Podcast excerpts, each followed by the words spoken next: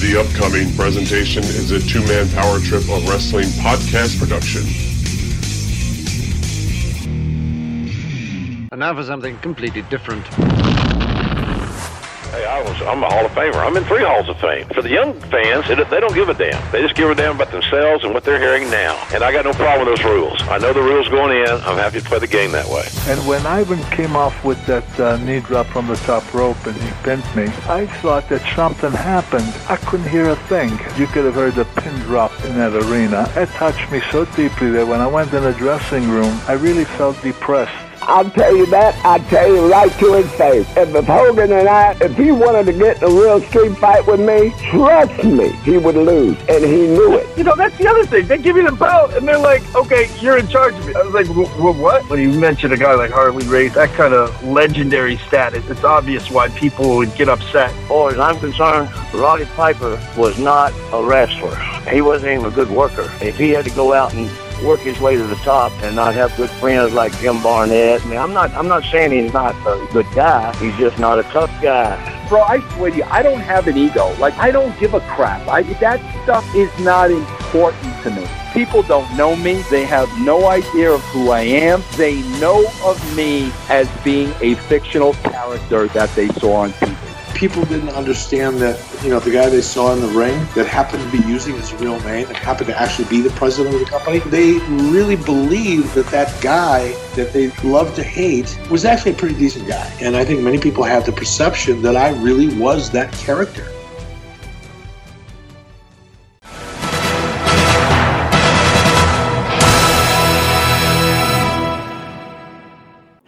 Welcome to the two man power trip of wrestling. I'm your host, JP John Paz. With me today, very special guest, former ECW World Tag Team Champion, former WWE and ECW superstar. He is the current ISPW World Champion, Danny Doring, formerly known as, and of course now known as the superstar, Danny Morrison. Danny, what's going on? How you doing? I'm good, man. Good to see you. Sort of. I know I'm a little dark here, but I'm trying to just trying to drive home from a little football practice. But uh, good to be here. How's everything going? Like in in your world? I know obviously ISPW World Champion. You're the superstar. What's going on?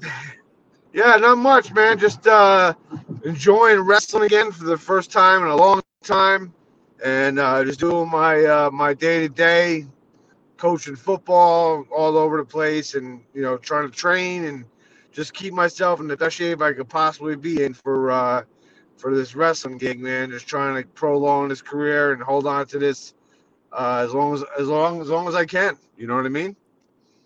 Yeah, and it seems like this is like a new uh, chapter for you, or a new reincarnation of you as Danny Morrison as a superstar. Yeah, yeah, a little something, a little twist, uh, invigorating and uh, refreshing, and making wrestling fun again for for the first time in a long time, where I don't have to really operate within, you know, any kind of restrictions or anything. So it's actually been a the last several months have been a real fun ride for sure. Pretty cool because I'll see you pop up on a virtual signing that you're not supposed to be on, and you'll invade it. You know what I mean, like the one with Nunzio.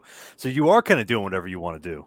Yeah, I mean, you know, if I'm going to be in the area and uh, Nunzio's going to talk his smack, then I'm gonna I'm gonna check him on it, or or whoever else happened to be there, Gene Snitsky and you know, I, am I'm, uh, I'm having fun, man. I'm doing the version of myself that uh, I used to be as a youngin that I, that I had to get away from when I was playing a character. So, uh, like I said, man, wrestling's fun again, especially when you can be yourself. Of course, ISPW on 325 will be in Totowa, New Jersey. Information and tickets are available at ispwwrestling.com. What do you think about the show coming up? The big one in Totowa. I'm excited, man. Another uh, another title defense, another win. Uh, I'm just waiting to see who's going to be able to take this thing from me. I don't see anybody on the active roster now, so I don't know. Well, it, it's it, it's a stretch. I might have to retire with this thing. Then you got Justin Carino, right? I mean, he's he's kind of the the next man up, uh, so to speak. No chance for him, I guess. No, no, no, no. I mean, let's let's be realistic. He's not even marketable as a champion. I looked the part. I talked the part. I am the part. You know, I'm I'm a superstar. I do. You know, I, I am what I, I, I say what I am. I am what I am. Um, you know, like it, it's I I could be marketed as a. I'm the one getting interviews. Nobody's calling up to, to talk to him. Nobody's putting him on Busted Open Radio with my good friend Dave LaGreca. In fact, I think he's a, a, a Ghostbuster. I'm not really sure how that's even marketable. That's a that's I believe it's copyrighted, so I don't even know how you can. Right, true. But that's just me. Like you said, you're going on LaGreca, you're doing all this other, you know, we busted open with LaGreca, you're doing all this stuff. You're kind of making uh, ISPW your own. You know what I mean? You're kind of branding it as your own league here. Like I, like I, like I, I had told Tommy Fierro when I won the championship, I said I'm gonna take this thing to heights it's never seen and I think this is like the uh, fifth incarnation or third or fourth of ISPW, and the title has never seen uh, the heights as it's seeing right now under my under my uh, ownership. So it's uh, it's good for Tommy Fierro, it's good for ISPW, and it's good for the superstar. And uh, you know, it's just good for wrestling to have a champion like myself holding a title in it once again. What's going on with you? Obviously, I said that would absolutely. Maven's uh you know, one of those things where we just kind of saw each other in the locker room, started chopping it up, and came up. Uh, Tommy Fierro came up with an idea. He said, "Hey, you know, you guys look like you're getting along, man. Why don't we put you guys together, and see what's what?" And I said, uh, "You know, it's a good idea, and I think the chemistry actually pretty works. Uh, works pretty well. Me and my uh, my posse out there is uh, coming together. It's been actually a lot of fun and." and it feels like we've been doing it for a long longer than we have. It's just kind of a natural thing. It's working real well. Seems like some pretty good chemistry. Do you guys know each other from the WWE days? No, not at all. In fact, uh, oh, wow. We met, we yeah we met for the first time at the ISPW shows. Um, I'm not even sure that we were in the locker room together when I was there. I'd have to check on that, but I don't. I don't think. I think we met for the first time in an ISPW locker room. Oh wow, didn't realize that. With like kind of going back to WWE days, and you mentioning that you haven't felt this way in many many years, was that one of the things where WWE maybe zapped some uh, passion from you? Did they take away some of your uh, your love of the business, love of the game? Yeah, yeah, yeah, yeah. I mean, obviously, uh, a lot of guys it was. You know, they didn't, they weren't going to see anything in us, and they didn't see anything in me personally no matter what idea I pitched, and they weren't gonna. It just wasn't gonna happen there. Um, and and it's it's uh it's sad because that was that's your your childhood goal as a, you know as a kid to to kind of get in there and, and be a WWE wrestler. And once you achieve that goal, it's almost as if it's the worst part of your career. Uh, and then after that, just you know, doing independence for a while wasn't as much fun because of you know you're just basically just going on a tour, and a nostalgia tour, and putting guys over and you know going through the motions. It's just not as it's not as much fun. So uh, now all of a sudden I'm having fun again. I'm really enjoying myself, and it's just been a, it's been a wild, fun ride. I'm sorry, I'm pl- I'm getting myself a little juice here. I'm gonna power myself up here with that though, it, like the goal is to make it WWE. They just don't listen, even if you pitch ideas, they don't care. Like, what's like what is the problem? What's up? I just that? don't think that the I just think that the ECW guys weren't going to be um weren't going to be. We were just ushering their vision of what ECW should have been. That's just my opinion on it. Um, you know, and I, I just think that you know, it's it, it is what it is. You know, it's a business, and that's you know they just weren't they just didn't see it in us. They didn't see it in me, and like said, no no ill will or I, I don't I don't I, I don't use that as it doesn't. I don't wake up every day with that. Like I let a lot of stuff go a long time ago, so I don't have any of that. But it just wasn't there. Uh, and and and and you know, in the creative process, they're creative people whose job is to be creative and find creative things for people to do. Um, they just didn't see it. So I got the old, we're going in a different creative direction, whatever that means. And, you know, you have two choices there. You can kind of pick up the pieces and figure out your life, or you can kind of, you know, just kind of sit in the muck and, and, and live in that. And I, I decided a long time ago to uh, just kind of pick up the pieces and, and put myself back together. And, and uh, I've been pretty successful since then. So again, I don't hear, I don't hold any ill will, but you know, it wasn't exactly the uh, shining part of my career either. So, how'd you get in there to begin with? Is that like a Paul Heyman thing? Does he bring you in? Uh, Tommy Dreamer hired me.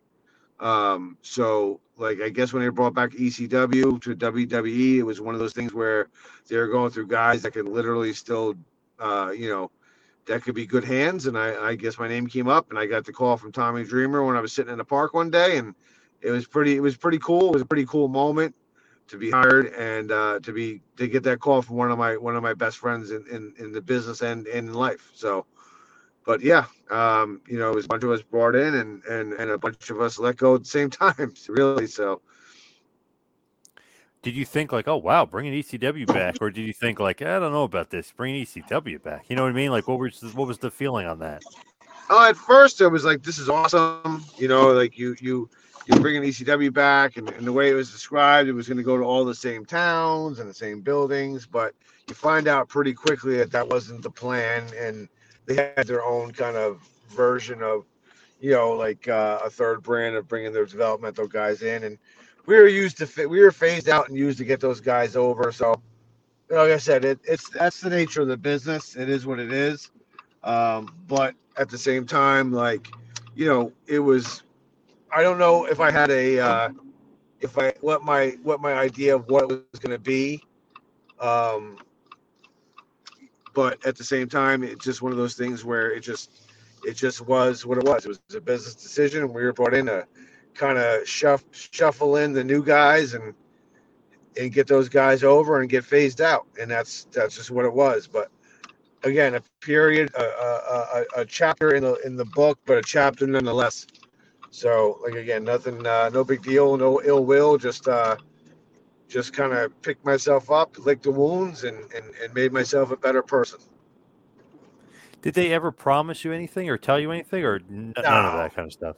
Nah, no promises were made. It was just, you know, uh, me and Roadkill were put together. We were sent down to their OVW system at the time to kind of get re I guess retrained or re-associated with how they do tag team wrestling, and then once we got to that main roster, we, we did a few a few loops together. Then they separated, and then once that happened, you know, we were never. It was just wasn't the same. We were just like I said, just just there to get some guys over and and be uh, and be moved out. Did you think like okay, like Paul Heyman is there, like he could do something, he's got a voice, or were you thinking like, eh, Paul doesn't really have any power either at this point? You know, as far as like the booking of ECW. Uh, I believe he did have some power. I don't know that for sure. Um, but again, I, I don't, I didn't, I don't have a, uh, like, I didn't have a relationship with him like that where I expected him to uh, nurture, take care of any those things. It wasn't like, you know, again, business thing. He was know what his power was at the time. So, uh, you know, it, again, it just, it's, it's, it's not his it was it was you know ultimately vince's decision on those things i would imagine or whoever else but like i don't have any like any really knowledge or who had the actual final say in any of that stuff and again n- none of it really matters either way what was the relationship like with Paul Heyman, just in general? Did you guys always? You said not really had a relationship, but did you get along with Paul, or what did you think about Paulie? Uh, like I, I think he's a uh, a very creative mind for the business. He's doing what he's you know he's he's where he is right now. He's you know he's one of the most influential managers of of all time, and in CW he was open to ideas, suggestions, and uh, and and and all those kinds of things. And uh, in WWE, I didn't really deal with him much, if if at all going back to ECW, you were part of the original House of Hardcore, the training, right, with Taz and, and Perry Saturn. How'd you kind yes. of break in with them and with those guys? Well, that was uh, you know, they had started their school, and I had seen the um, I had seen the uh, ad on their television at the time, and I uh, I went in and did the uh, I went in and did an interview. At that time, you did an interview with Taz and Saturn to see if they even accept you to be a student. And I passed that. And then I started training a week later. I would take the uh, Long Island.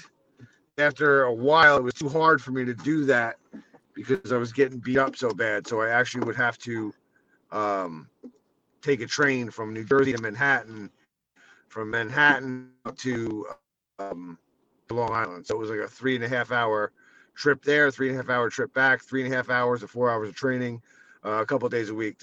Looking back on it, I'm not sure how I how I pulled it off, but uh, but I did.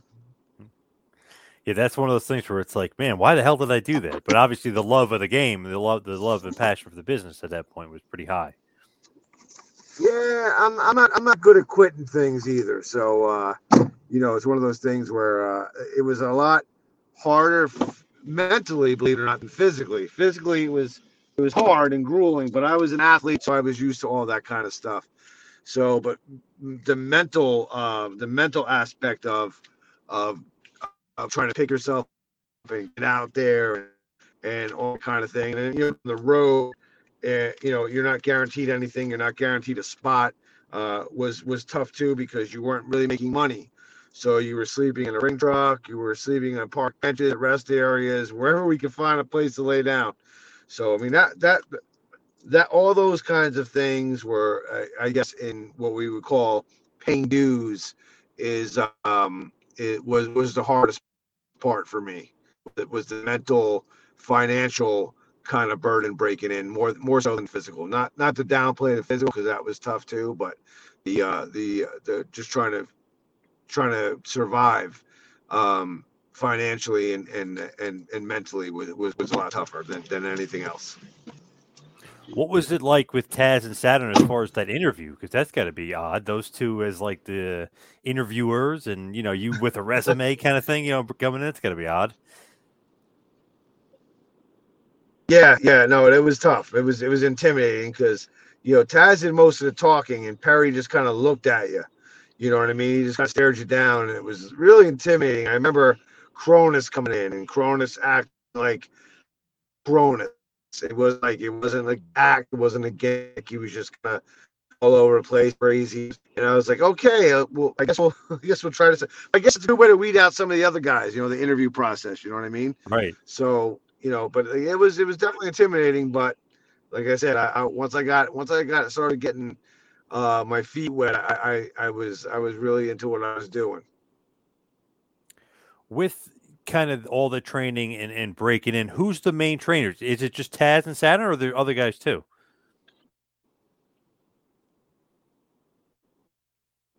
It was Taz guys. I did most of my training actually with Saturn um, because a lot of guys in my classes started quitting, so I was stuck with uh, one-on-ones at Saturn for a long time, and um, and but there was other trainers like there was always guest trainers. Uh, Saturn was there. Uh, Taz and Perry were the main guys. Bubba and Mikey Whipwreck were there uh, every day, and then you had Devon came in, Timer came in, Little Guido came in. You know, you had Spike Dudley there, Crash Holly or Erin O'Grady at the time was was there a lot. Um, so you always had guys there. Big Dick Dudley. I mean, so you you were you were once you got to an advanced level at that school, you were rolling around with a bunch of guys on the active roster, which made the transition to wrestling a lot easier. Were they hard on you? Were they stiff on you and snug, or were they kind of cool to, and easy Oh, to work with? Absolutely. No, no, no, no. Absolutely, they would. You would you would do shark bait, which was you would do five to seven minutes in the ring with four or five guys without being able to tag out, and they could take it out until you blew up. Uh, there was cardio was ridiculous. The um, you know, the, the, we did steps on the bench. We did steps on chairs. We did squats with guys that were the same size as us. It was grueling and brutal. And once you got in the ring with those guys, it was, you know, you understand like it's hard in 2022 to to really uh, put it out there as as it were. But we didn't we didn't get terms. We didn't know what the word work. We didn't know what the word kayfabe. We didn't know any of these at school. So you're talking about, you know, we, we wrestled in the school, uh, wrestling 100 percent shoot for, uh, you know, months before we started to work to do. The one, if there was one weakness in the school in my training was I didn't I didn't really learn how to sell until later because if we were on the ground selling, it was weak. We had to get up. It was always get up, get up, get up. So that was something I didn't learn to sell a lot when I should have, but it was a lot of so it was a lot of it was very stiff. So um yeah so the, the training itself was you know like i said there was four graduates um and of i don't know at least a thousand people came in and out of those doors wow um so you know it was um definitely um definitely grueling but um but like i said man it was it it, it really was a good I, I can't complain the way we were trained you know what i mean it really it really gave us a very good um um, understanding of the business. And again, we we got the rub because we didn't we were working out with, you know, guys that have been in the business for years and in other companies, and so like we we were really we were really blessed that way. But it was it I don't know that a school like that could function in 2022 for sure. Too tough. Nobody would be able to handle that. I mean, I, it, it was. I mean, I would, I would, I would, I would say that probably, definitely too tough for sure. Absolutely. I feel like um, I don't know. Those are like the, the way it should be, but I know that the times have changed. Yeah, where where we you can't do it, but I feel like that's the right way to go about it and get into the business. Well, you know, I think the business probably has evolved a little bit too. It's not the same business that it was when I broke in, or and and and, and I'm sure that when I broke in, guys before me, you know, the Johnny Rodz errors, you know, when Dreamer and Taz and all those guys broke in, it was a lot harder then than it was for us and then before them you know what i mean? So i feel like it's it's been it's just a different it's a different animal now the wrestling business uh in general. So like i said i don't it's like uh it's like judging like um today's baseball people like a, a yogi berra or mickey mantle i don't think they could play in today's era you know what i mean? Just because of just advancements in nutrition and and, and training and and everything else. I just think it's two different two different animals altogether if they even play at all. It looks like it might not. They might not even play. Yeah, that too. that too.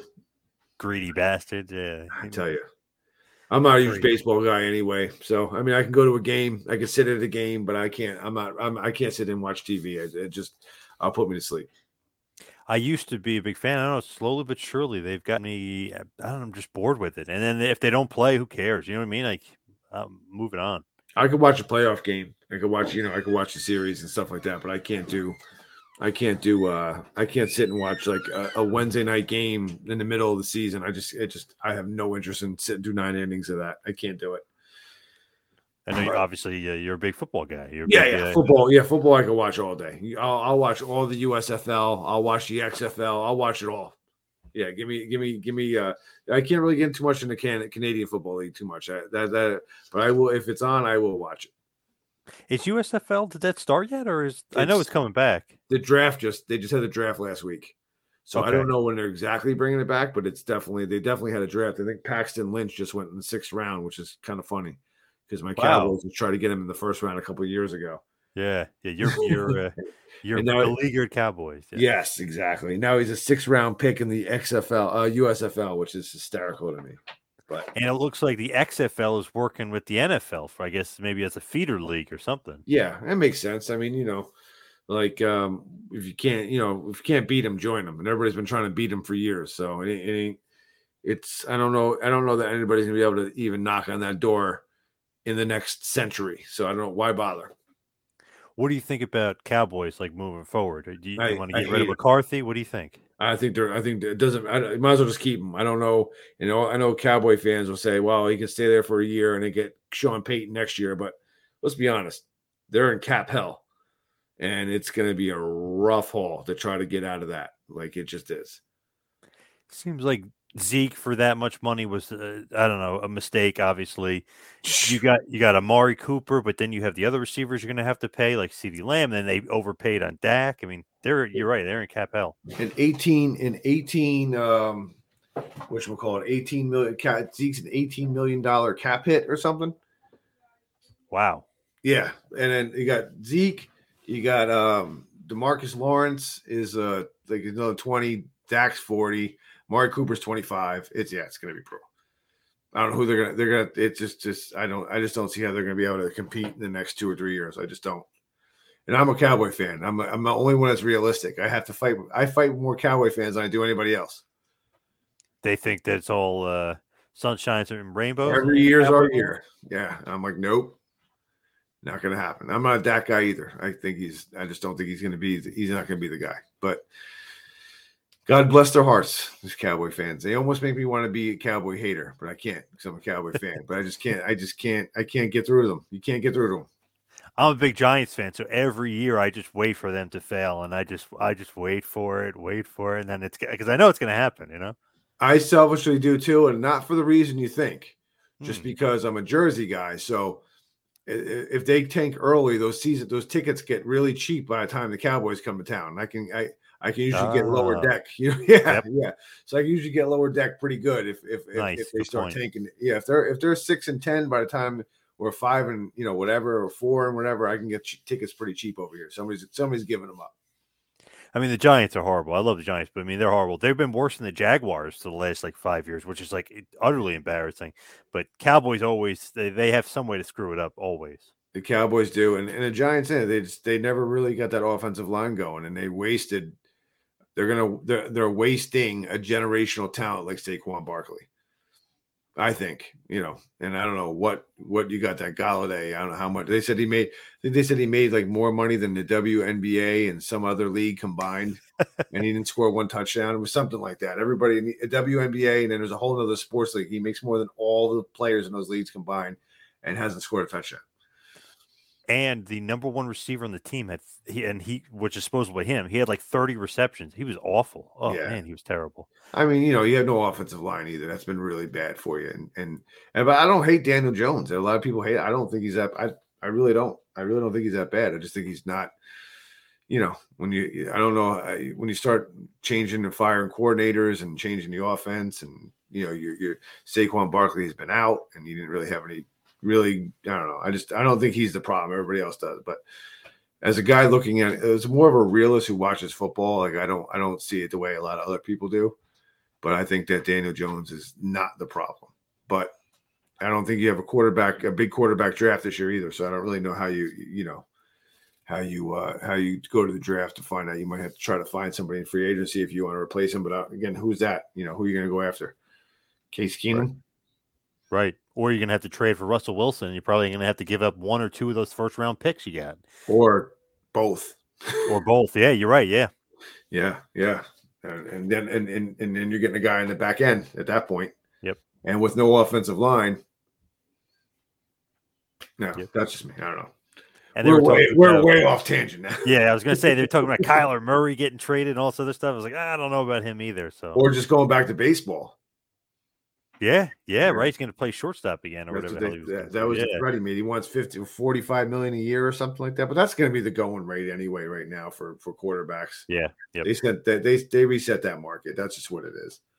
Just like when Zeke reset the market for running backs and and and he got his money, but now it's going to hurt the team. So and for a guy who who needed an extra game to get a thousand yards, Yep. I don't know. Yep, I'm, true. I'm, uh, yeah, I just don't see it. Uh, Well, we, may win the division, and that that'll be about it. If if if we get that far. Back to wrestling though. Back Yeah, to the sorry. back to the important thing. Your first match in ECW, it's against Taz, right? So Mhm. that's kind of your your debut, your foray into ECW. What did you think about that? Just because he's your trainer, but also, I mean, obviously he's Taz too. So pretty good first match. Um, yeah, it kept changing. it went from Taz to Bubba to Devon to Kronus to Mikey, back to Bubba, and then to Taz. So that they kept switching it. Like, you know, so I'm like, you know, I'm already nervous and and there's really no way to, you know, and but like I guess it would have been a little bit easier if I knew all day, but it kept changing almost every every like rest stop we stopped. We and this is we didn't have cell phones. We had calling cards, so we we were calling, Right. them, and it kept changing. But when we got to the building, it was finally nailed down his Taz, and and and you know that's a pretty um it's a pretty big it's a pretty tough tough debut even though i've been in the ring with him a million times but in front of people is a whole different animal and you know not wanting to screw that match up. So i mean yeah it was uh definitely definitely a, uh, an amazing way to break in. But um you know it's hard because you you don't want to you don't want to screw up in front of them too. And and i did. You know i botched a i botched a i botched one spot and I went for I was supposed to be a backdrop. I don't know what I did. I did like a sunset flip, and then he clotheslined my head off, and then we went T-bone suplex, caught the Hajime, and I tapped. But you know, for first for first first matches go, it was nerve wracking, but it wasn't uh it wasn't it wasn't the debut that I wish I, I would have had. I wish it would have been a lot better than that. And I had like zero emotion because I was completely like like stone face walking to the ring and not like in a not in a I'm ready to go way, like like almost like I have no personality or charisma or anything face, like totally psyched out. Yeah. Like, you know, like a Tyson opponent. Like, you know, like Yes, yes. uh, yeah, yeah, just you know, that was that was yeah. So it's pretty. If if, I, if you ever get footage of it, it's it's pretty. uh It's pretty. uh it- It's not pretty at all. In fact, not even a little bit. What was the gimmick that they were giving you, like to start? Were, were you doing a quote unquote boring gimmick, or like they didn't even give you a No, gimmick? no. At first, I did. First, we were just Team Taz, so we go out there, and then and then I would do some ref stuff too, where I would get bumped. So you still at least getting a feel in front of the crowd. The Team Taz thing was good for that, getting a feel for the crowd and getting in front of crowds. Uh, getting bumped, uh, you know, doing the bump and ref thing helped too.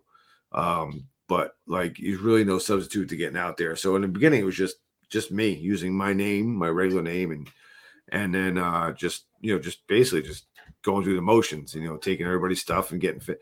It wasn't until uh, several months later they came up with the boring gimmick, or changed my name to Doring all, and then came up with the boring gimmick. And Roadkill at the time was wearing like he was a creek walker or some kind of weird backwoods creep wearing a brown and black outfit. You know, so it was like it wasn't even it didn't really come together for us for almost two years to to to the Danny Doring and Roadkill gimmick. It took a while. So we were just doing shots here. We barely worked as a team, um, if if at all. And if it was, it was just you know open and match stuff on on, on B shows. But we didn't work every every night with ECW. We would do the ring, but we didn't work every night. If we worked one or two nights, two nights out of a four night loop, that was a lot. That first year. So were you being paid like ring crew and wrestling? Were you doing both? Ring crew, yes. Uh, wrestling only when we wrestled. So there were legit. There were there were months where I didn't come. I was on the road for three weeks, and there were months where I only made about one hundred and fifty dollars a weekend. You know, so it was, you know, the bright spot to that was the ring crew stuff was paid for. So our trans was paid for via the ring truck and one hotel room.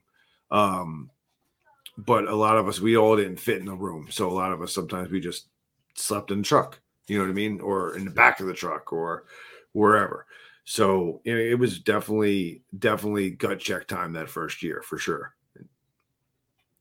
When you're driving the truck, are you thinking like, okay, I'm, I'm not really a part of ECW, or you think you're more part of ECW because you're driving the truck? You know what I mean? Like, are you thinking like, I'm not a wrestler, I'm, I'm a ring crew? Like, what was like the thought process? no we were we were we were wrestlers first ring ring people second you know? So we were you know it wasn't like uh, we we weren't the top of the chain but we were a very important part of the process you know? Like you know, we, we did we did pay-per-view setups you know? And we were doing Yep. things that probably should have been done by a union or like you know we were hanging stuff from rafters like banners and Yeah. you know all that kind of stuff. We were we, we set up those buildings man. That was all that was a five six man crew you know what i mean? That was it.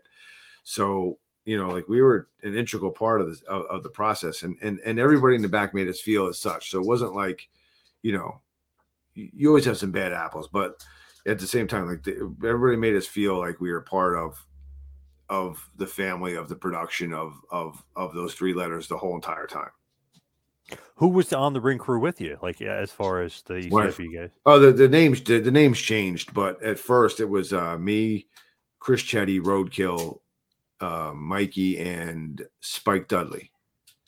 Bill Wiles came in a few months, about a year later, and then eventually Tom Marquez and the Baldies and um, some other guy and uh, Mike Keener took over after we got actual contracts.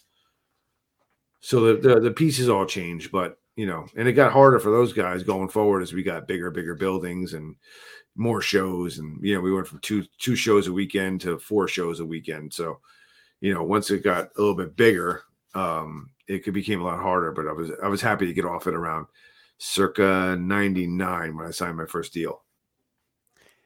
although you would get double pay, right? Technically, right? Because the ring crew and wrestling. You do Yeah, but once I got my contract, like that was the, you know I got my nightly deal, so I wasn't. It was you know the but when once after about a year, we were wrestling every night too, with you know that pay plus the ring crew pay when we were on it. So it was double pay, but it wasn't technically double pay because we didn't get as much to do the ring as we did to wrestle. So it was a little bit the the price difference is a little bit more.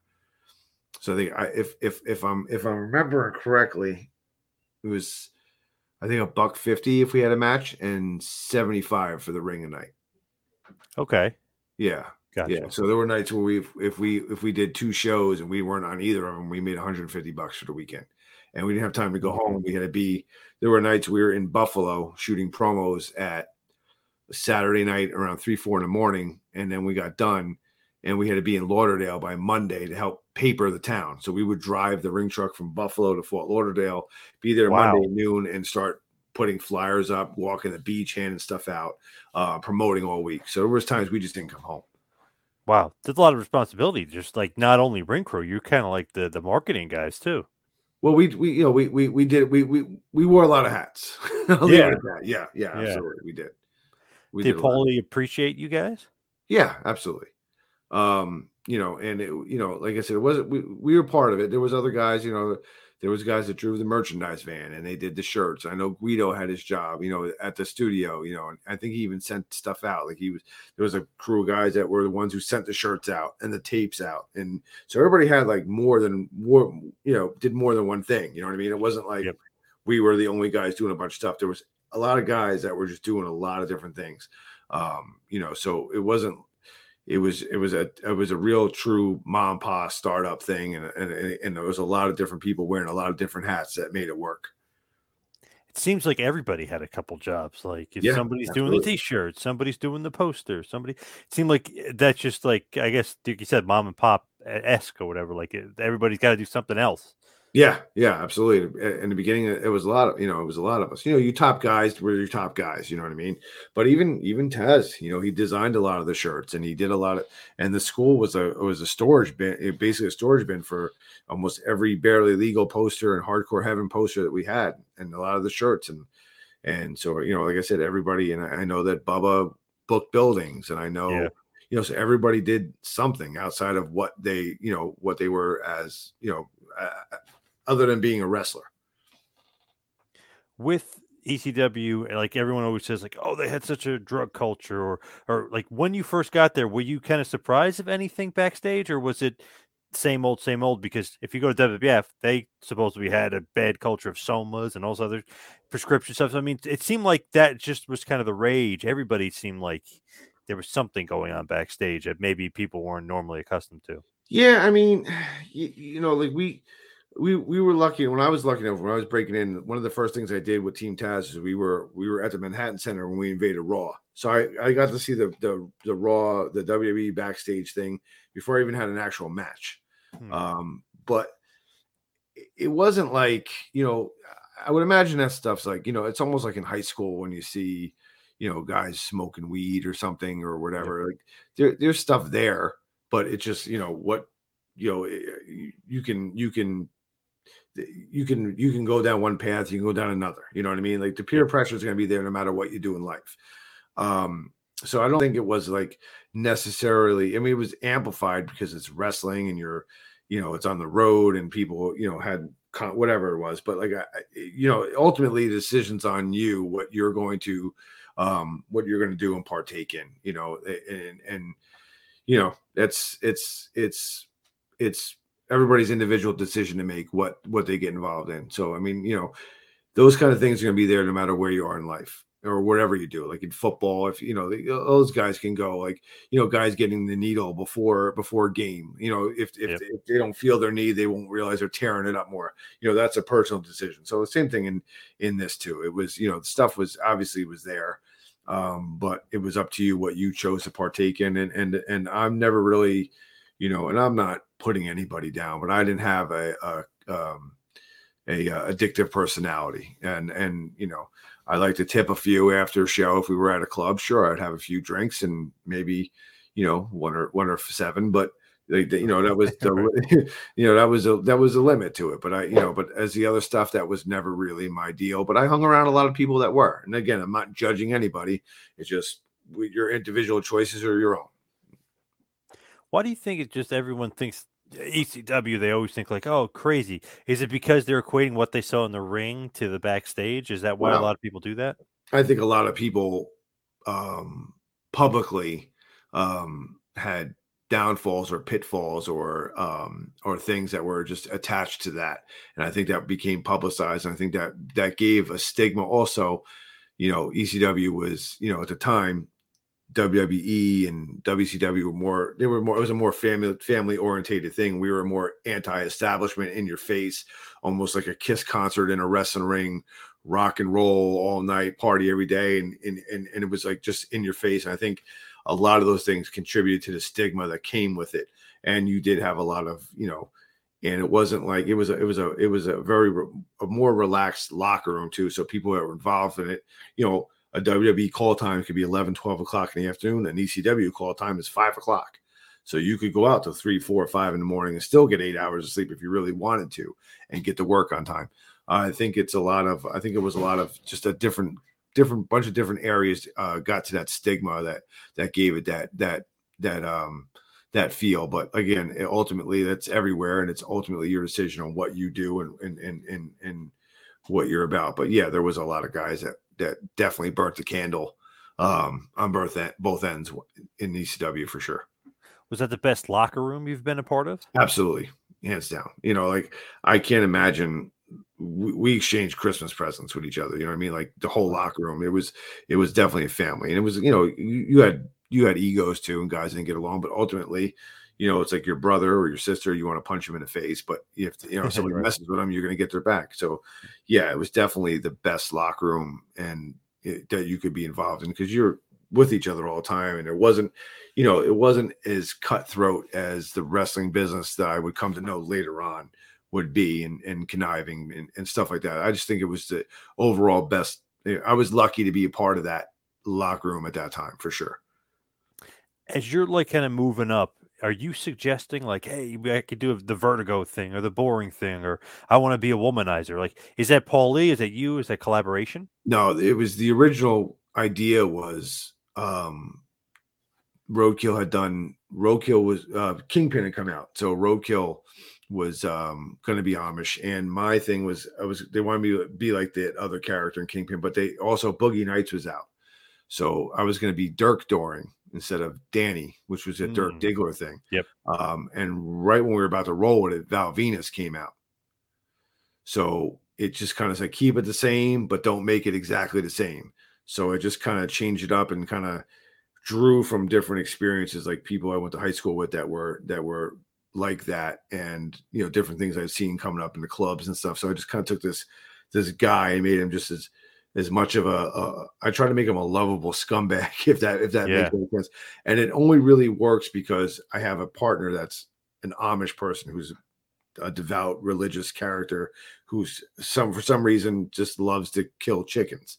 Uh, for and for whatever reason, it was an ECW thing and it just worked. Yeah. But as we kept going further with it, I wanted to um, you know, towards the tail end, really, I really wanted to, to progress the character and to be more of um, a maniacal kind of just like, you know, unhinged, excuse me, unhinged kind of character. Just get away from all that and just do something different because it, it would it would just get stale after a while. You know, yeah. I mean, you can't do yep. the same thing forever when Lita comes in, Miss Congeniality, you know, obviously beautiful woman, like everybody's kind of focused in her. But did you see like, okay, this girl is actually a little bit different than your normal kind of, you know, the good looking wrestling chicks at, at this time, the, the good looking wrestling women at this time. It's like she's got something else, like the athletic ability. She's she's a little bit different than maybe some of the other ones we've seen before, the Sunnies, the Sables.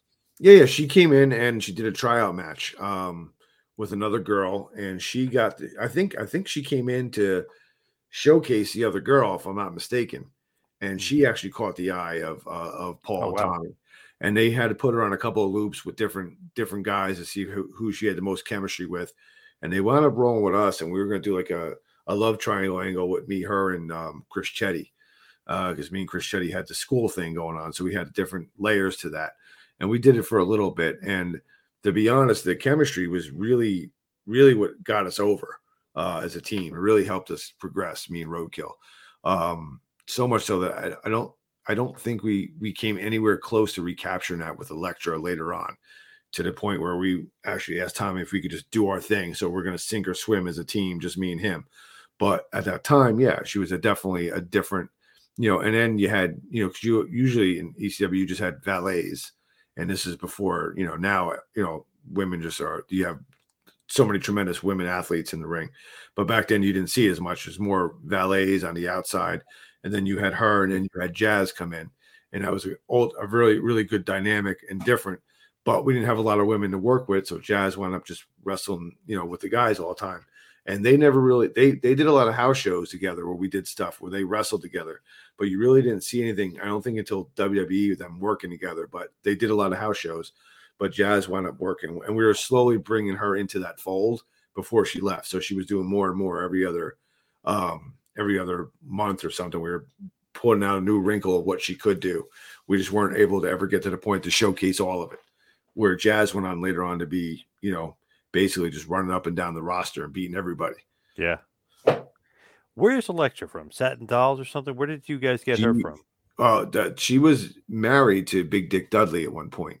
Oh. Um, how she got in or where that came from, I'm not really sure but she did run. She was, I think, she booked the talent at Satin Dolls and was on wow. like several Sopranos episodes or the Bada Bing for yeah. anybody that was.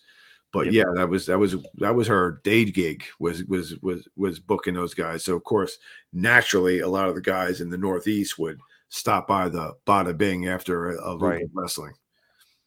I always thought Shakers was better anyway, which isn't that far down the road. yeah, yeah, I'm not really. Yeah, it wasn't really, it wasn't really my scene to be honest. Yeah. Like, yeah, I went a couple times with the guys, but honestly, like I'm just kind of like, what? Why am I? Who, I just, I almost broke my neck for this money. Why am I giving it to this?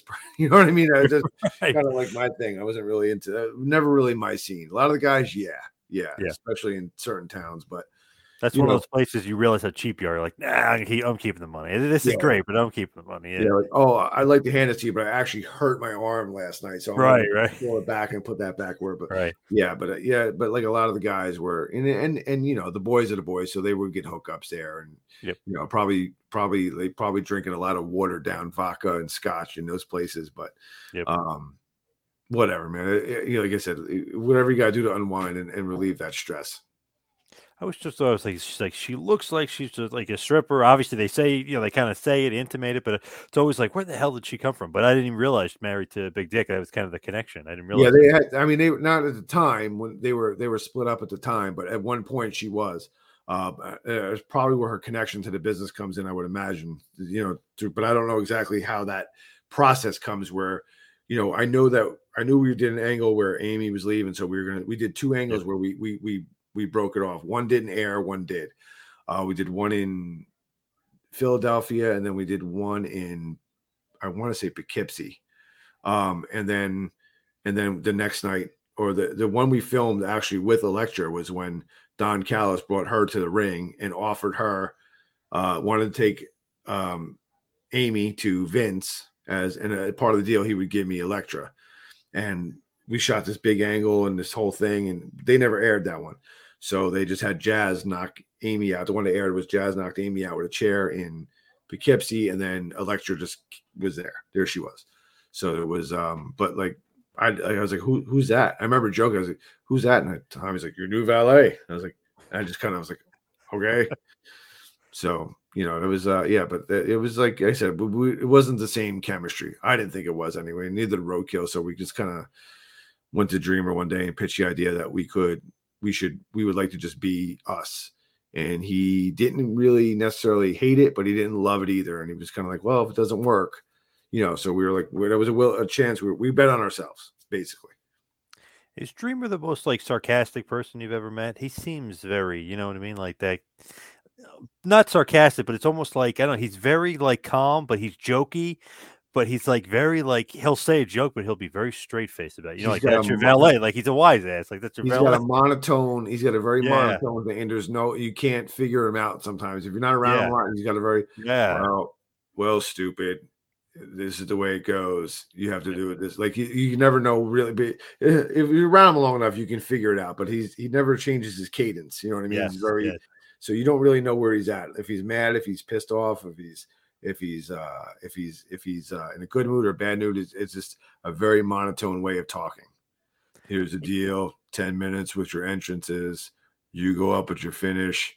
Blah blah blah blah blah. Like that's basically a Tommy Dreamer giving you your match for the night, and that never changes. Yeah, he always has that that straight laced, but he's sometimes he's joking, but it, it's funny. Yeah, It's a funny story. I just did a show last Friday. We did a six man in in Long Island for a group called Outlaw Wrestling. And the I'm over all the guys except for Tommy. And I literally called the match. Go, here's what he's gonna say. He's gonna come over and go, here's what we're gonna do. You're gonna come in, bump, bump, bumpity bump. You bump out, I'll hit you with my deal. One, two, three, yay, boo. That's it. And they were kind of like looking at me because I never met these guys before. And he comes over and basically calls it just like I said it. And they're trying not to laugh because they're hearing this to him call the match in the voice that I just made made uh, an Yeah. impression of. And they're like, "Oh my god, dude, you nailed it, spot on." I'm like, "I know." perfect. Yeah, exactly. Yeah, that's uh, that's exactly how I envision it. But that's great though. Uh, he basically hasn't changed. Nope, not even a little bit. That's not in the, not in the 20 she's 20 uh, 96 so not in the 26 years i've known him it's funny, like he hasn't changed, and then you look at Lita, like okay, she's a star. She she just wrestled. What was it? A month ago, whatever. She just wrestled um, a big match. I mean, The Saudi match, right? Yeah. More Yeah. things change, more things stay the same. Yep, absolutely. You know, like it, it's it's funny, man, because it's it's been, she's it's been a long time. It's probably been let's see, like, I mean, she's been around just as long as I have. So you you got to figure close to you know you're talking about two and a half decades in the business, and you're going to Saudi to do a show, man. It's you know it's a crazy world, man. It definitely is. Like I never I never really thought you know 26 years later 26 years later we'd still be talking about or um you know mentioning ECW. I mean, obviously the time you wish it was a long or it was going to be around that long, but you know, after it ended in 2001, no way in the world would I have thought that you know, in 2023, um, I'd be doing interviews and talking about and um, you know, um, ECW would still be a big thing, you know, despite the fact that you know it's it's one of those things that was again it's, it's part of a legacy. It's part of something that'll never die, and it's pretty cool to be a part of something like that. Absolutely. When you're there and you're feuding with, I guess, Chetti and Nova for for a long period of time, are you thinking like, okay, th- this is great, everything's going great? You're thinking like, wow, this feud's been going on a while. I mean, it's like this is like uh, Jimmy Valiant versus Paul Jones here. I mean, it's going on forever. No, I mean, I, you know, it was something that like those matches were so were so good, and we just wanted to top them. And we were watching. I, I said, I said to somebody recently, we, we were watching uh, um, what Edge and Christian and Hardys were doing at the time, and that was kind of our jump off point. We were looked at, we want to top that. Now we want to top that. We never got to a uh uh we never got to a creative platform where we were able to do a TLC or something like that. But those are the two teams that we were watching, and we said we can do what they're doing, and we can beat what they're doing, and that was kind of our inspiration in those matches, and, and we had a lot of good chemistry with those guys. Um, probably one of the best chemistries we had at any of the teams that we we faced in in ECW. So it, we never thought it was going on too long, and we thought you know eventually would be it would lead to doing something with um, you know eventually uh, maybe me and Chris would have been teamed up somehow or or some kind of a con- uh, a conglomerate or a group or a stable or whatever faction um but you know like those we we really enjoyed working together um because we we knew we could raise the bar and we were going to try to do it every time we went out there So York and Matthews are there, the FBI. Who's like some of your just other favorite opponents? I guess just throwing it out there. Would the you hit with FBI, those guys? um, FBI, hands down. Um, my our favorite, me and Roadkill will will talk, and people ask us, and we'll, we we don't even hesitate. Um, Guido and Mamaluke together with Big Sal was probably our favorite team to wrestle ever. We love wrestling with Tracy, obviously, the Tracy and Guido, but the the the, the faction of um of Big Sal, Mamaluke, and Guido, we just had something that we could you know, the match that we beat them for the titles in Manhattan was probably one of the worst matches we had with them, which Hmm. is and people love this. People like Yeah, that. good So, match, yeah. So we had, you know, even on an off night, we'd have a good match with them. You know, we didn't have that same chemistry with a lot of people, but with them, it was that was definitely hands down our our our our, our best opponents that we could work with for sure. And it's funny, Tracy. You wouldn't think of him like as an ECW guy, but he fit in there, you know, like glue, you know, like glue, whatever. He just fit in perfectly. Yeah, yeah. Tracy was he was a godsend. He really was, and you know, um, I say it all the time. The guy held three hour workouts before every match, critiqued us, watched us, trained us. You know, like to have a guy like that who didn't have to. All he really had to do was show up for work and do what he had to do and go home. But he was loved the business so much and loved the young guys so much that he was there every day. And it, you know, two or three hours before doors opened, he was running basically wrestling seminars every day.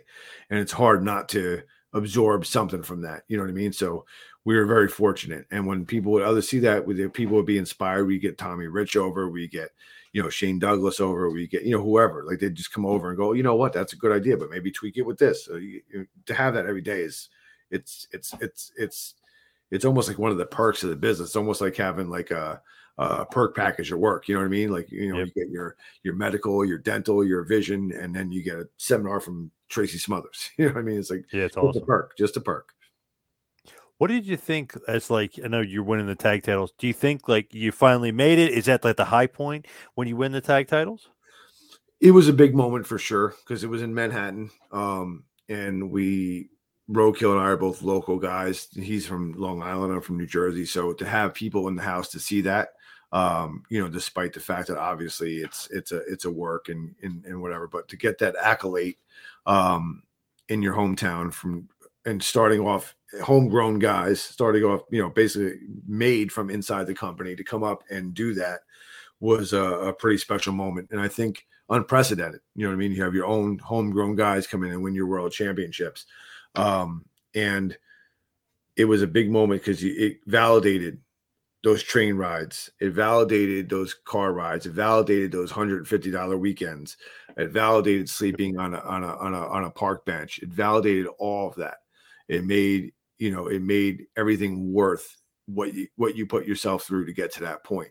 Uh, that the company believed in you to, to to to give you that accolade at that particular moment in time. So yeah, it was definitely a very personal, very uh, very very um, emotional part uh, night for both of us. So is there any talk like from Heyman, like, okay, this is what we're going to do, or you won the titles and he doesn't give you like direction of, of where you're headed necessarily? We we were I don't I don't know if, we if if if we're getting it from him or Tommy at this point, but we we just hear rumors. So we we you know, we we've heard rumors that we're going to win the championships times before that, and it never. You know, there was one time we were gonna we were gonna do a I think a title change in Canada. We were uh, uh, Mississauga. We were supposed to be the FBI there and, and, do a title change to pop the house, and we they literally changed it in the gorilla position. Um, so you know, even when we won in Manhattan, we really didn't know. Like you know, I'm waiting for the change to come. You know, I mean, all day. So I'm not getting too high. I'm not getting too low. Um, after that, to my knowledge, we were supposed to wrestle a, uh, a three way with Mikey and Tajiri and the new Impact players, which would have been Corino and Justin Credible. Um, and then I was I I was told we were we were going a direction where I turned on roadkill and became a heel. Um, and then do something after that. But I don't know that you know how true or that is, or it just uh, it wasn't a direct, absolute positive thing. But I was I heard that's where we were going with it because we had done we had been teaming so long, and we weren't going to have um, the tag team shelf life or um, run like a Dudley Boys or an Eliminators or anything like that. So I think that our team had run its course, and that's where we were going, and that's where we were heading, and that's kind of the plant, the seed that was been planted for a long time before that. It was his growing popularity and me starting to get jealous over it, and then boom. But we never got to that point. I think we're the only team. I think one of the only teams in ECW didn't wind up breaking up. Well, there was a few, but it always seems know. like that's like the generic thing to do for tag teams. Yeah, because you see the success of the Rockers or whatever. So like, oh, let's just break them up, and like that seems like the generic tag team thing. Yeah, I mean, I think you know, we, we, there's a lot of things that we, you know, in that we could have done in singles matches too, in different different directions. And we had done some singles matches while we were a team to see to kind of test that, um, not against each other, of course, but you know, against other guys to see what you know what we could do with singles matches. But I think that's the direction we were going. We just never got there. We never So- even got to that next match. That was it. Yeah, the, the we did one title defense on pay per view, and then the company kind of slowly fizzled out after that. Was gonna say, did you sense that? Did you know you were headed towards uh, the abyss? No, no idea. Even when the there's a curtain call that we did in the um that that uh, Arkansas um loop where Sandman brought everybody out, everybody had a beer and they played the music. And I'm like, what what's I don't know, I don't understand what's happening here. What's going on? And they're like, Well, this is it. I'm like, sure, whatever. Because I just didn't it just didn't even occur to me. And there was, you know, there's there was rumblings and you know and stuff like that, but I, I never I never bought into it. I was like, this just I mean, just not gonna happen. Whatever, we'll figure it out. And then it just that was actually that was actually it. But I didn't I, I really didn't even think it was at the time. I remember turning to Joey Matthews and Joe and Christian York, who were new at the time, and they were very what's happening? I don't even sell. I was like, don't even sell this. Don't even sell for it. Don't even listen to it. We're fine. And I was wrong. Did you think like, okay, like what the hell's going on here? Like, what what was the thought process when it's officially over? Like, obviously shell shocked. Oh, I had guys calling me like, you know, uh, are we, know, they, that had called the building and said the pay per view was still booked for February or whatever it was. And I was like, okay, you know, like, the, would you have you heard anything? We haven't heard anything. There's no, there's no shows, there's no house shows, but the Hammerstein still says we have this building. I'm like, dude, I don't know. And they, they just assumed because I was tight with Tommy Dreamer that I knew all the inner, inning, inner and outer things that are going on in ECW, and I didn't. We never, me and Dreamer never had and still don't have those conversations about the business. We're just very, we're just friends. We have conversations like friends on. We don't. I don't ever. I never ask. I never talk. We never, you know, about that kind of thing. And I didn't know anything then, and I still don't. Um. So uh, yeah, I had no idea it was coming. Um, and I was just kind of sitting home. I was like, okay, there's two weeks have gone by, and we're not on any shows, and you know, just kind of holding on hope until you know it wasn't really it wasn't it wasn't until we saw Paul on Raw that we were like, oh, okay, so I guess we're, you know, Splitsville, and you know, even then I was kind of like, oh, maybe he's doing something there to, you know, to to kickstart the, you know, the you know the name again or whatever, but that just wasn't it. Did he ever say anything to the troops, like one last hurrah, or no? Because he wasn't at the final shows, right? No, no, he didn't come to the final shows. No, there was no, uh there was anything like that. Um, that um, he didn't. he- there wasn't any kind of um like last minute like speech or anything. So yeah, it was just uh those last two shows. Like I said, it wasn't at that point. It wasn't uncommon for him to not be there. It wasn't like he just blew off the. You know, it was. So it was, it was a lot of B shows that he would you you would see him at TV. So it wasn't like uncommon. So again, it wasn't like I was at the house shows and going, well, it was like, where's Paul at? Where's Paul? And it wasn't, you know. So it was just, you know, we just got done with that Arkansas loop and got our, you know, and and got on our planes and went home, and that was it. Any money owed? Yeah, but you know, like everybody is, you know what I mean? But uh, you know, it, it's it's there was this myth that we all work for free this whole time. You know what I mean? It was, you know, and and that's that's not true. It- there was there was a couple periods where the checks weren't coming in, and and then once in the beginning, and I didn't really feel a sting from that because I wasn't under contract, and then at the end, so I just figured it was something that would just you we would just overcome. Um, but it wasn't like I was owed this like monstrous amount of money that um you know that I behold some kind of like I said, you know, I I I let go of being um you know, first I was upset and then I was angry and I let go of all that years ago.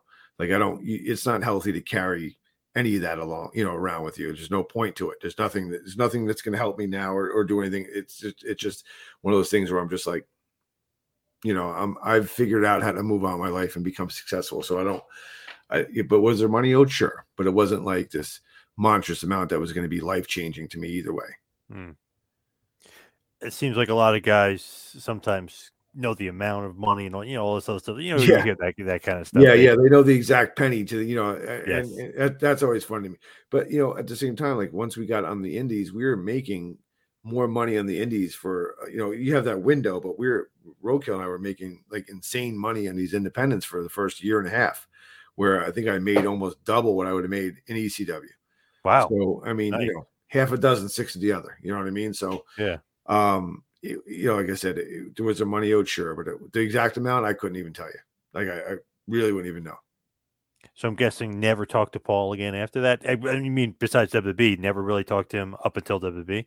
Never had any conversation with him about um, anything ECW or financially or you know anything like that.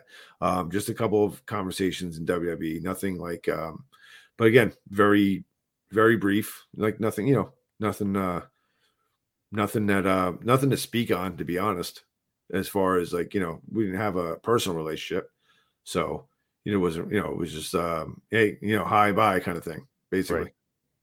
So as we head towards the finish, head towards the wind down here, what's next for the superstar? What, what's next for you? Just uh, you know, just I, I'm doing a lot of uh, I'm doing a lot more wrestling in the last year than I, I thought I'd be doing at this point, to be honest. And and it's like it just keeps bringing me back in, man. You know what I mean? So yep. this ISPW thing has been great. You know, it's it's it's it's local to the house. I don't have to get on a plane, which is you know, you know, which I, I might look to do in the summer again. But with COVID, it was rough. I was getting some offers, but you know, there's a lot more, and I can kind of um pick and choose. And there's some places I, I wouldn't mind seeing again or going to. And but you know, for the most part, man, I'm having a fun, I'm having a good time right now doing this thing, you know, over at ISPW with Tommy Fierro and those guys, and it's been kind of like my home now for the last several months, and it's been a good time. So I'm gonna I'm gonna ride that wave out and you know knock off these um these contenders and w- whatever. I think we have like I, I guess they're contenders. I don't know. I think we got a, a like a Ghostbuster. We have a vegan. I don't know. Like I don't know. I don't. I don't know what, what's going on in that locker room, but again, it's it's it's fun. It's fun to work with. It's it's been a lot of uh it's been like I said, it's been a resurgence, it's been a refreshing, and and and I don't need to do it. So I wouldn't do it if I didn't love doing it. You know, uh, I'm I'm in shape enough that I can do it at a, at a at a decent enough level, and my kids can see it live instead of watching it on a really horrible Peacock app, mm. which is which is which is which is which is which is which is cool to be able to do. That, that's that's really my favorite part about all this is that my kids can see it live instead of you know say well daddy used to do this you know like you know like pulling out my al bundy tapes or something like that you know what i mean yeah. um so that's been the best part but like i said and and having a lot of creative freedom and just being like you know just having fun doing something and, and that you know that i don't have to take as um as a life or you know like I, I, need to make it now or i'm not gonna i don't have any there's none of that pressure none of that on me none of none, nothing. I just i'm literally just having a blast being a professional wrestler in 2022 which is something if you were to ask me in 1996 i don't know that i'd have that i'd, I'd be wrestling in 2021 2022 are you kidding me? So right. I, I don't yeah so i mean like i said just having a blast man Want to mention, of course, ispwwrestling.com. Get the tickets on sale, 325 in Totowa, New Jersey. You defending the title against Justin Carino. ISPW, man, they're uh, you know they're creeping up there. They've been doing some great stuff. Love what you're doing there. Maven is such a good little addition for you. You know, you got Crowbar, HC Loc. I mean, it, I, I'm loving the uh, the nostalgia guys too. Love love me some crowbar. Love me a lot of those guys up there, Loc and all those guys, man. Bull James and you know just having a like like I said like and it's getting a buzz. We're getting some buzz out there. You know what I mean? With the this whole busted open thing is helping us too. And and uh Dave LaGreca's and, and, and the crew out there supporting supporting the product and we're getting a lot of eyes on us. You know, we're just uh Tommy just inked something to do with Connor's Cure coming up. Yep. Um, so there's a lot of good stuff coming out. You know, I mean, it's just not just you know, it, it, it's good for a lot of different people, a lot of different organizations, man. We're, we're definitely making a buzz, and I'm happy to be the the flag bearer of that. Um, I take that responsibility very seriously, and and and and I think that there's really nobody more capable or worthy of that honor and distinction than myself, if I could say that with absolutely the most humble and modest of tones and, and opinions of myself, and and I will Barry Horowitz myself and pat myself on the back.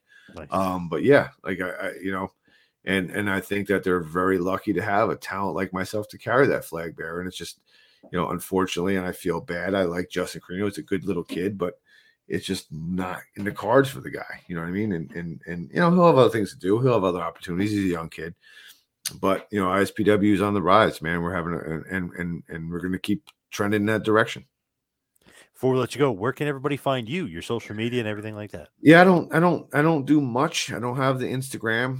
I keep my socials. Uh, my my Facebook is my. I kind of keep that to you know people that I know and whatever. So my Twitter is my only real one that you can get me on, and that's um, at Sugar Mask, which is just Sugar Mask at Sugar Mask. I don't have any obvious. Uh, please remember me. I'm an ECW original in the headline or anything. It's just, in fact, I don't really.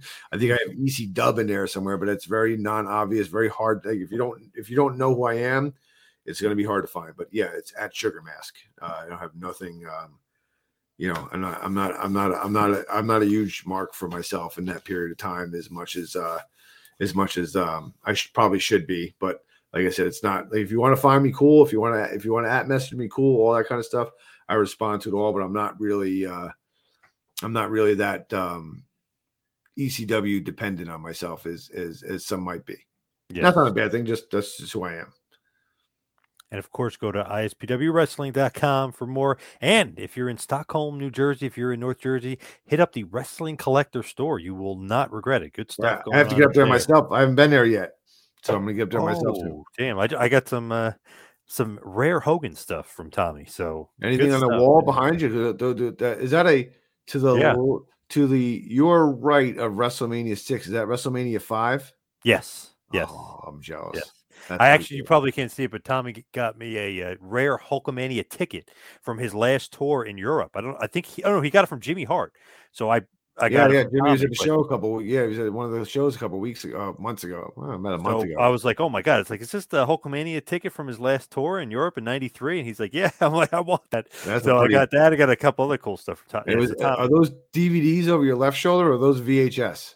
Uh, you got VHS on the top and then DVDs down below. Yeah, nice. That's like a roadkill collection. That's like that's a road that's a roadkill thing. The v, oh the, yeah, the VHS. He's yes. got the VHS and the yeah. That's his that's his thing. That's I got some Coliseum videos. Yeah, it's some Hulkamania. You gotta have yeah, some Coliseum yeah. video. Yeah, yeah. Do you have Piledriver on on on on vinyl though?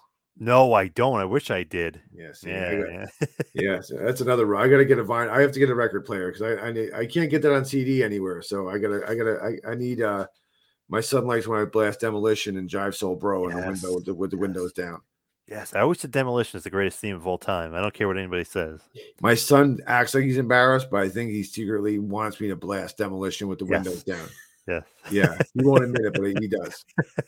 I I could definitely see that. But uh, Danny, thank you so much for all the time. Appreciate it. Absolutely, thank you. I surprised. That was, so it was a lot of fun. Thank you. I can't believe we did an hour seventeen minutes after the little mishap earlier. So, thank you very much, man. I appreciate it. This has been a John Paz Power Trip production in conjunction with the Two Man Power Trip of Wrestling. You could follow us on Instagram and Twitter at Two Man Power Trip. You could check us out on Facebook. You could subscribe on YouTube. You can go to patreon.com slash TMPT Empire to become a patron and also check out the website tmptempire.com and buy a shirt at prowrestlingtees.com. Two Man Power Trip, where the power lies brother.